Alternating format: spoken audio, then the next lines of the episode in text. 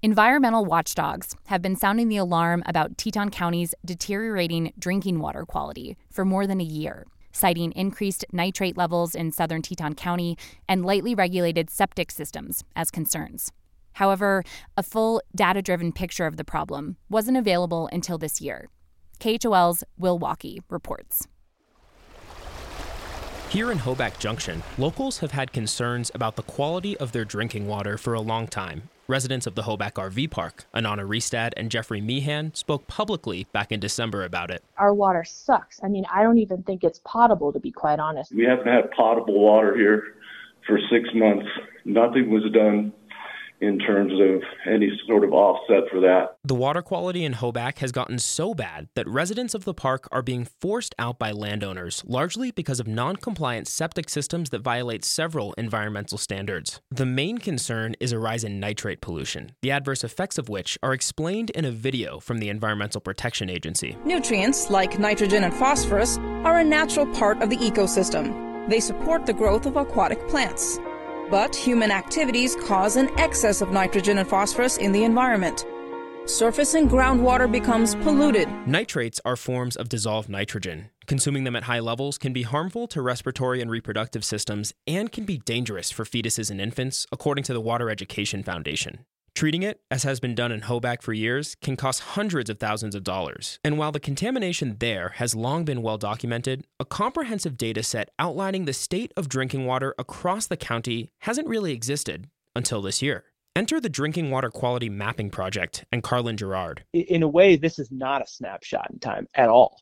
It's a snapshot in history. Girard is one of the foremost experts on water quality in Teton County. For the past two years or so, he's been using samples from private wells and public water systems to clearly map out drinking water quality countywide. The final project was published earlier this year, and Girard presented his findings to the Teton County Board of Commissioners in early March. Blues symbolize lower values, ramping up to reds your yellows, oranges, reds. Each map in the project provides a detailed snapshot showing exactly where pollutants have affected drinking water, sorted by their concentration. But Girard didn't just map out nitrates. He tracked seven other indicators like fluoride, sulfate, and pH levels. Nitrate is the factor that most likely reflects back on humans impacting natural resources, Girard says. But the other factors mapped in this project, which occur more naturally, also impact the county. I also think plumbers um, who install water treatment systems could benefit from this. I think real estate agents during real estate transfers, this is a great way of getting a window into issues they're clients may potentially be running into. Girard says even gardeners could use his maps to find out why certain crops grow better than others in certain locations. He's sent dentists his fluoride map and medical professionals his nitrate map. In essence, Girard says the project is a sort of public utility. It felt as though I was the wrong person to have this data in my head.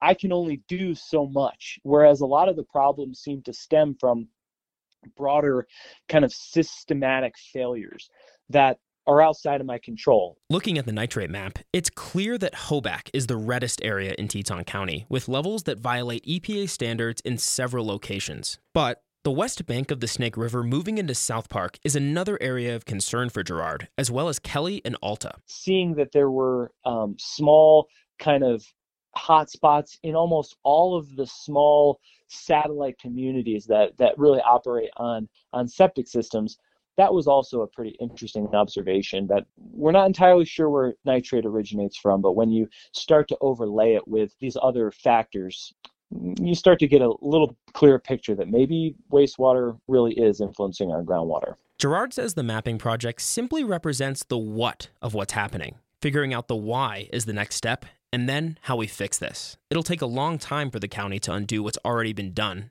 but one thing that could change immediately is how local residents think about what comes out of their taps. I want this mapping effort and I want our kind of increased emphasis on water quality to also bleed through into our personal behaviors. Recognizing that if you put uh, a bottle of pharmaceutical drugs down your drain that that goes into our drinking water. Luckily, Girard says the issue is getting the attention it deserves. At least one Teton County Commissioner, Luther Probst, says he ranks water quality as one of his top priorities. Hoback is just the tip of the spear. If we don't better manage nitrate through septic tanks, through the two package plants, through um, livestock and wildlife management, if we don't take it more seriously, we're going to see more Hobacks. At least with the new mapping project now in hand, both commissioners and Teton County residents are armed with more data to inform how we manage our water resources moving forward. Will Walkey, KHOL News.